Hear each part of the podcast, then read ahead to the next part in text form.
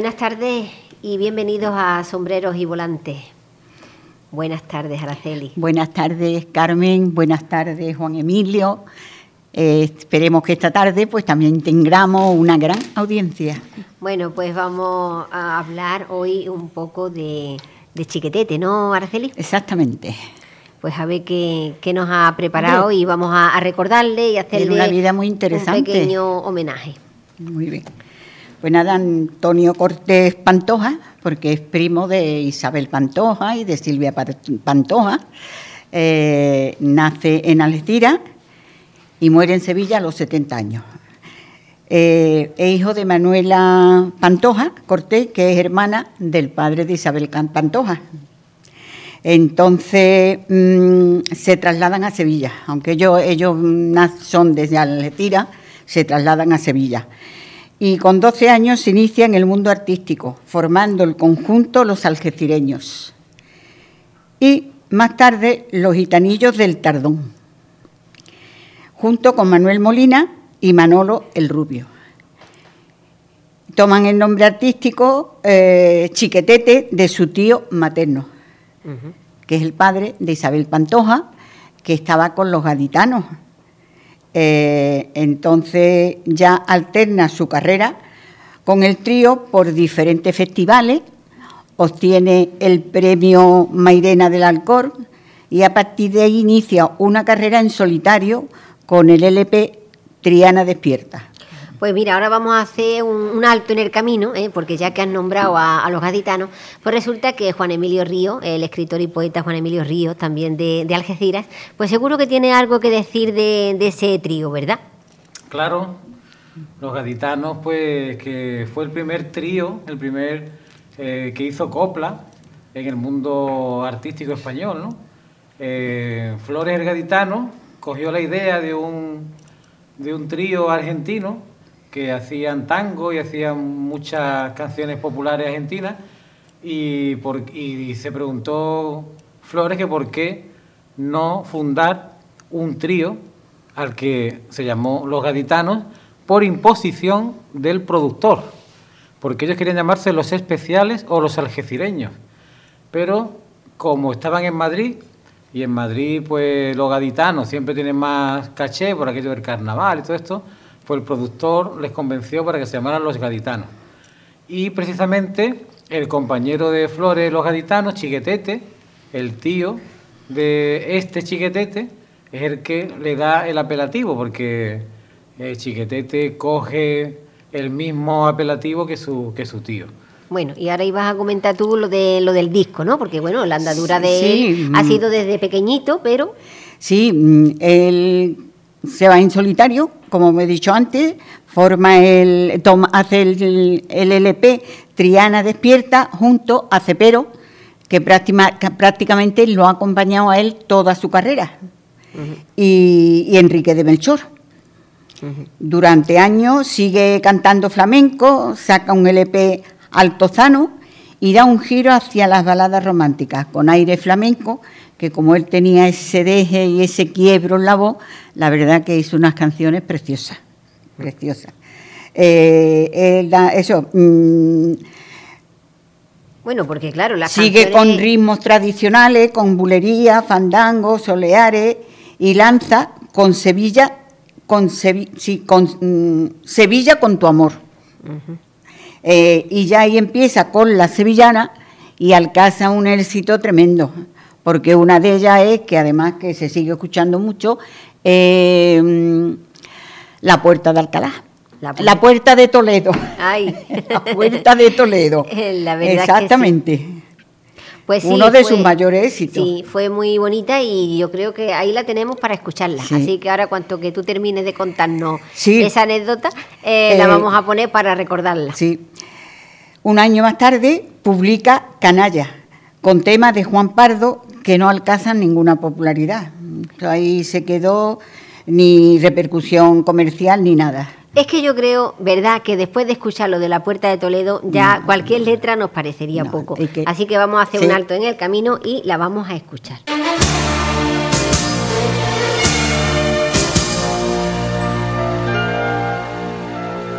A la puerta de Toledo va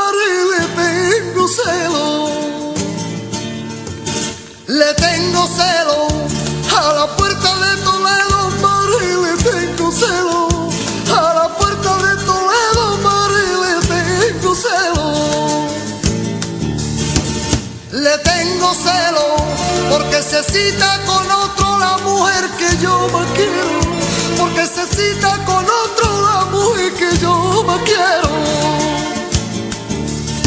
En el mismo sitio, a la misma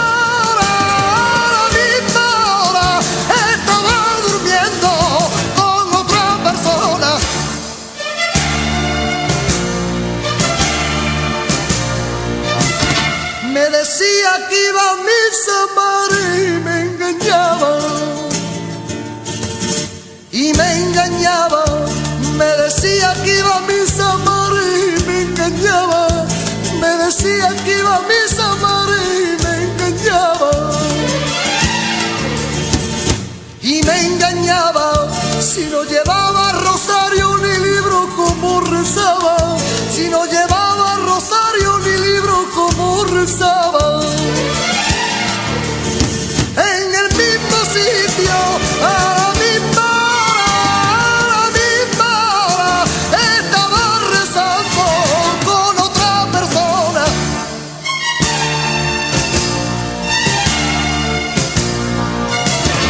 La noche de la tormenta, mare, como llovía,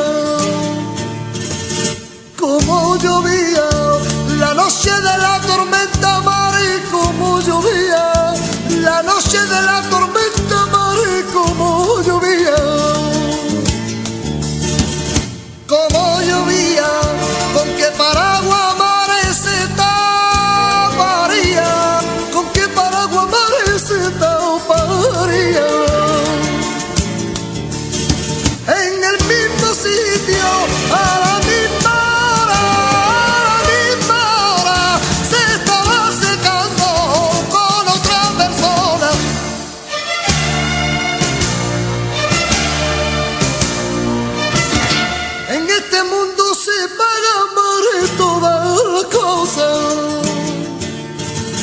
todas las cosas, en este mundo se paga amar y todas las cosas, en este mundo se paga amar y todas las cosas. Todas las cosas, también se secan las flores, mares, que son hermosas, también se secan las flores, mares, que son hermosas. En el mismo sitio, a la misma hora, a la misma hora, dicen que había muerto, pobre, enferma y sola. ¿Verdad? Yo creo que después de este éxito era muy difícil. Yo en Madrid siempre que pasaba por la Puerta de Toledo me acordaba de él. Después tuvo más éxito, ¿eh? Mucho más grande, sí, que este, el de la que vamos a poner después, esta Cobardía. Sí. Ay, esa fue sí, mucho mejor todavía. Ten en cuenta que en el año 82, 83, 84 ganó 2 discos de platino y 1 de oro. Sí. Y fue cambiando radicalmente de estilo, porque fue el intérprete que popularizó esa, como ha dicho Araceli, esa balada romántica flamencada. Eso no lo había hecho nadie hasta el momento. Ya luego la han imitado muchísima gente, pero fue el primero. Y la verdad que causó sensación. Tuvo 3 o 4 años gloriosos, ¿no? De vender muchos discos, de tener muchas actuaciones y estar en plena ola de la popularidad y de la fama, ¿no? Y también porque tenía un timbre de voz muy apropiado y muy bonito, ¿eh? Bonito, tenía un timbre, tenía unos quiebros preciosos. En los 90 publica 3 LP, pero su carrera era en declive. No estaba él en condiciones de seguir. Luego se retira por un tiempo y vuelve con el LP La Marea, junto a su hijo, Fran Cortés, como guitarrista, que estuvieron aquí en Sabinilla, en la Asociación de Jubilados. Estuvo el hijo y estuvo él y otro guitarrista y estuvieron cantando. Ya no era el Chiquetete. Vean, estaba más apagado, estaba más... Pero fue fabuloso, conté con eso. El 5 de enero lo escogen como rey mago en Carmona. Y al comenzar la visita al colegio de las Hermanas de la Cruz, le estorba la barba, le estorba la corona, y delante de todas las niñas se lo quita y dice que no es ningún rey mago, que él es Chiquetete. A tomar viendo ya la ilusión de los chiquillos. Pero bueno, había que tener en cuenta la adicción que él tenía, que no era Chiquetete al 100%. Bueno, pues nos quedamos con esa... Claro, con el chiquetete que recordamos. Claro, con esa voz artística, esa época de los 80, que como dice Juan Emilio, ¿no? Y hombre, tiene... Con esos discos de platino, el disco de platino, el disco de oro, que pena, ¿no? Que la gente no sepa apreciar esos éxitos y se mantenga en esa línea, ¿verdad? En Algeciras, la verdad es que a pesar de que él se fue con 8 años a Sevilla... Pero allí en Algeciras se consideraba algo nuestro, ¿no? Claro. De la ciudad, porque toda la familia pues había nacido allí en Algeciras. Pero él vino un poco a meter la pata en ese aspecto, porque una entrevista que le hicieron en la tele, luego salió por la prensa, pues él se acordaba de aquella Algeciras, claro, donde nació. Y decía, sí, yo vivo en Sevilla, soy sevillano, pero nací en un pueblecito pequeño, ¿no?, que se llama Algeciras, que se sentó fatal a la gente de Algeciras, porque ya Algeciras no era ese pueblecito pequeño, sino una ciudad enorme. Y era su tierra. Con el puerto. Y entonces vino a despreciar un poco, ¿no?, a Algeciras, y se sentó muy mal a la gente de Algeciras, ¿no? Entonces ya pues en Algeciras pues empezó a tener mal fama y a decir que era un desagradecido y tal y cual, ¿no? Pero bueno, nadie es profeta en su tierra, pero hoy en día sí que el patrimonio algecireño pues se enriquece con la figura de Chiquetete en el museo que hay en el Cubo de la Música, donde están todos los grandes cantantes, guitarristas, músicos algecireños. Hay un apartado para Chiquetete, por lo tanto, pues sí, es una personalidad importante en el mundo de la música.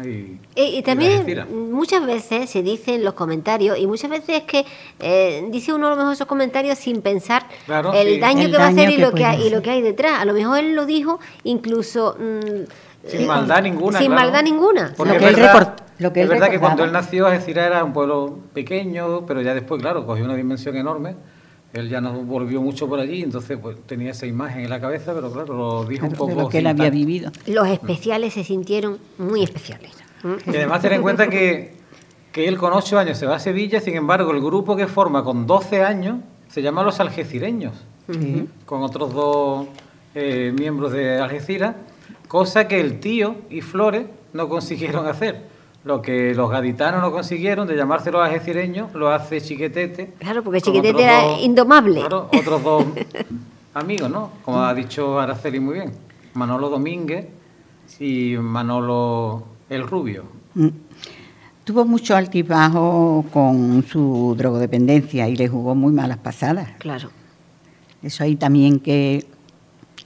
Eso es una enfermedad y él cayó en ella. Hombre, y te pasa factura, eso es lógico. Exactamente. Tenía canciones muy bonitas, como Gitano yo soy, esa es preciosa, esa canción.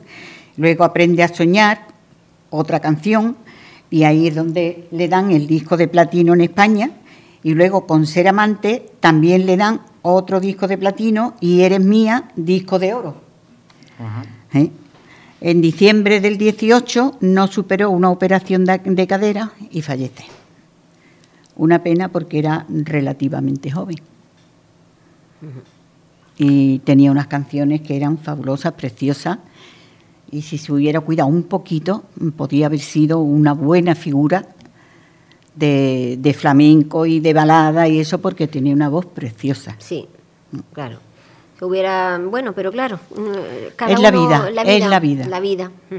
Luego sus hijos, tiene 5 hijos y también se han dedicado al mundo del espectáculo. Una hija, sé que tiene una hija que cantaba, no sé si seguirá cantando, con la segunda pareja que tuvo. Bueno, tiene la hija Rocío. Y el hijo guitarrista que tú dices que estuvo aquí, ellos son de la primera esposa y los 2 se dedican a la música. Sí, este chico estuvo aquí en Sabinilla. Y también uno de hijo de Raquel Bollo también se dedica a la música. Sí. Lo que pasa es que como ahí la familia estaba ya dividida, pues él parece ser que no tenía una relación ni artística ni personal. Por lo visto, Isabel Bollo terminó en la compañía de Isabel Pantoja. Raquel Bollo terminó en la compañía Isabel Pantoja de bailarina. Ajá. Yo no sabía, es que no he seguido yo todo eso. Sí. Ella le dio trabajo, porque claro, al romperse el matrimonio quedaban niños chicos, porque los otros eran ya mayores, y entonces Isabel Pantoja la tuvo en su compañía. Y como Isabel estaba también con desavenencias con su primo, sí, pues, sí. Bueno, los líos familiares, ¿verdad? Bueno, no, ¿quién se libra? Que tire, el que no tenga pecado, que tire la primera piedra. Bueno, lo importante es que los años 80 fueron unos años de gloria. Sí. Y en Madrid se escuchaba por todos lados. Yo me acuerdo también que, bueno, la Puerta de Toledo, eso era, vamos, hasta para que no le gustaban las sevillanas. Sí, era preciosa, es preciosa. ¿Y tu opinión personal, Juan Emilio? Pues sí, que es una pena que un artista que tuvo muy pocos años de éxito y, sin embargo, pues, ha dejado un legado importante, y que lo que dice Araceli, ¿no?, que no supo encauzar su éxito, ¿no? Porque cuando destacó con esos 3 discos tan seguidos, que fueron discos de oro, de platino, pues él tenía que haber, yo creo que sabido jugar mejor sus cartas en el mundo del espectáculo, ¿no?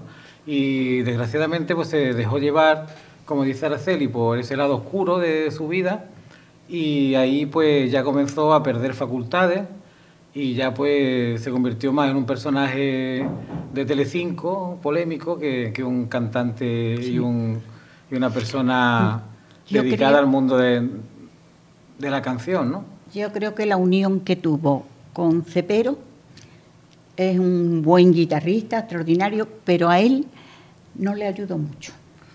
Paco Cepero también es que es un guitarrista de los grandes, ¿no? Por eso digo que es un buen guitarrista, Está considerado, después de las grandes estrellas, ¿no? Paco de Lucía, Manolo Sanlúcar, pues después ya viene Tomatito y Paco Cepero, ¿no? Entonces es de los grandes, de los grandes estrellas, ¿no? Pero Paco Cepero, además de guitarrista, era y es un gran compositor de canciones. Entonces yo creo que ahí pues hicieron un buen tándem durante unos años, pero que ese tándem se rompió pronto y terminó la cosa regular. Pero yo creo que también vino toda la decadencia a partir del segundo matrimonio, que ya empezaron ahí los comentarios y mucho. Y él ya estaba, eso ya estaba muy metido en el tema de la droga. Claro, y ya entonces ya había una relación ahí muy tóxica, y los problemas de la droga, que no son pocos. Según muchísimas personas, lo han visto en Sevilla pidiendo limosna. Pues un hombre como ha cantado, con los éxitos que tuvo, que se viera así en la calle, es que, aunque ya sabemos que esta adicción no deja nada bueno. Ya. Es una ruina para la casa que tiene una persona con ese problema. Sí, son juguetes rotos del éxito, que no saben causar el éxito. Claro. Le llega el éxito de golpe, vive 3, 4 años, 5 extraordinarios, no saben causar ese éxito, no sabe administrar el dinero, se le viene arriba todo. La mentalidad suya era una mentalidad pues de casa humilde, de una familia gitana, de estas pues bastante tradicionalista, y entonces él no sabe administrar todo eso, ni sabe... Y no supieron tampoco asesorarlo, ni tener una persona que se diera cuenta del problema y lo fuera guiando. Ahí ganaron todos, pero él fue el que perdió. Claro. Hay muchos casos de esto. Sí, por ejemplo, me viene a la cabeza de las Tijeritas. Tijeritas también... Hace pocos años estaba totalmente dentro del mundo de la droga, hecho una piltrafa humana, y ahora está saliendo de eso. Cuando Tijeritas también fue otro que tuvo una época dorada también importantísima, ¿no? Y ahora pues está otra vez resurgiendo, pero tampoco supo encauzar el éxito. Yo creo que se le sube el éxito, no esperan ese éxito tan rotundo, tan pronto, no saben vivirlo, no saben encauzarlo, o no lo saben aconsejar, y se viene todo abajo. Porque tienen que tener, pienso yo, una buena base que sepa asimilar los éxitos y asimilar el dinero. Claro. No sé si estoy equivocada o es así. Por supuesto que sí. Lo que pasa es que es muy difícil. Claro. La gente cuando está arriba, pues... se cree que va a durar eso todo eternamente. Que era su trabajo, el que trabajaba era él. Por mucho que le dieron, yo soy el que estoy trabajando, yo soy el que está ganando el dinero, yo encauzo mi vida. Otra cosa también importante de por qué todo esto, es que él sobre todo era intérprete, no era compositor. Entonces, claro, los royalties, todo eso de las canciones no iban tanto para él como si hubiera sido compositor, sino un mero intérprete. Pues claro, eso es...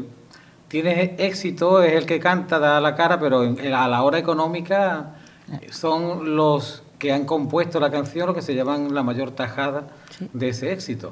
Por lo tanto, relativamente, pues el éxito económico no iba tan acorde con el éxito, de canciones. Por eso también el que despilfarrara tan pronto, ¿no?, esa pequeña fortuna que pudo atesorar, ¿no? Y muchas veces también es porque no sabemos hacer las cuentas, no hace falta ser un artista, sino en la misma calle se ve. Te parece que cuando tienes a lo mejor, yo qué sé, 30.000 euros, ¿no? Y dices tú, pero si lo piensas bien, 30.000 euros son 30 meses, que se van volando. Y la gente piensa que a lo mejor eso va a durar eternamente, y no es así. Pero eso, el éxito se sube, todo el mundo lo arropaba, todo el mundo lo exaltaba, y... cuando se acabó todo. Bueno, pues entonces yo creo que nos vamos a despedir con esta cobardía. Pero antes vamos a decir que estamos en La Voz del Resident, en Sabinilla, y que desde aquí, pues nosotros cada semana hacemos ponemos nuestro granito de arena para enartecer la copla y para acordarnos de todos esos intérpretes. Y que no se pierdan nuestras costumbres, nuestra canción. Y ahí estamos con Sombreros y Volantes. Ahí está, pues con esos sombreros y volantes y con esas sombras y luces, pues la copla forma parte de nuestra historia. Y ahí la tenemos. Así que muchas gracias a Gary, nuestro técnico de sonido, y nos despedimos con esa cobardía.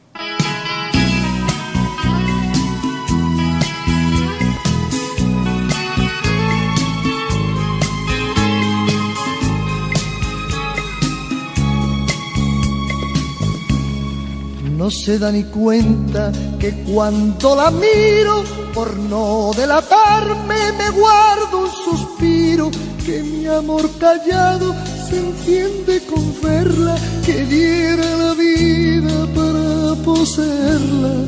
No se da ni cuenta que brillan mis ojos, que tiemblo a su lado y hasta me sonrojo, que ella es el motivo que a mi amor despierta, que ella es mi delirio y no se da cuenta.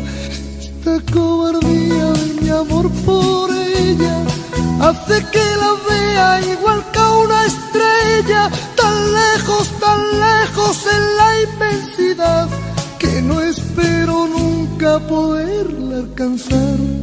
Esta cobardía de mi amor por ella hace que la vea igual que a una estrella, tan lejos en la inmensidad, que no espero nunca poderla alcanzar.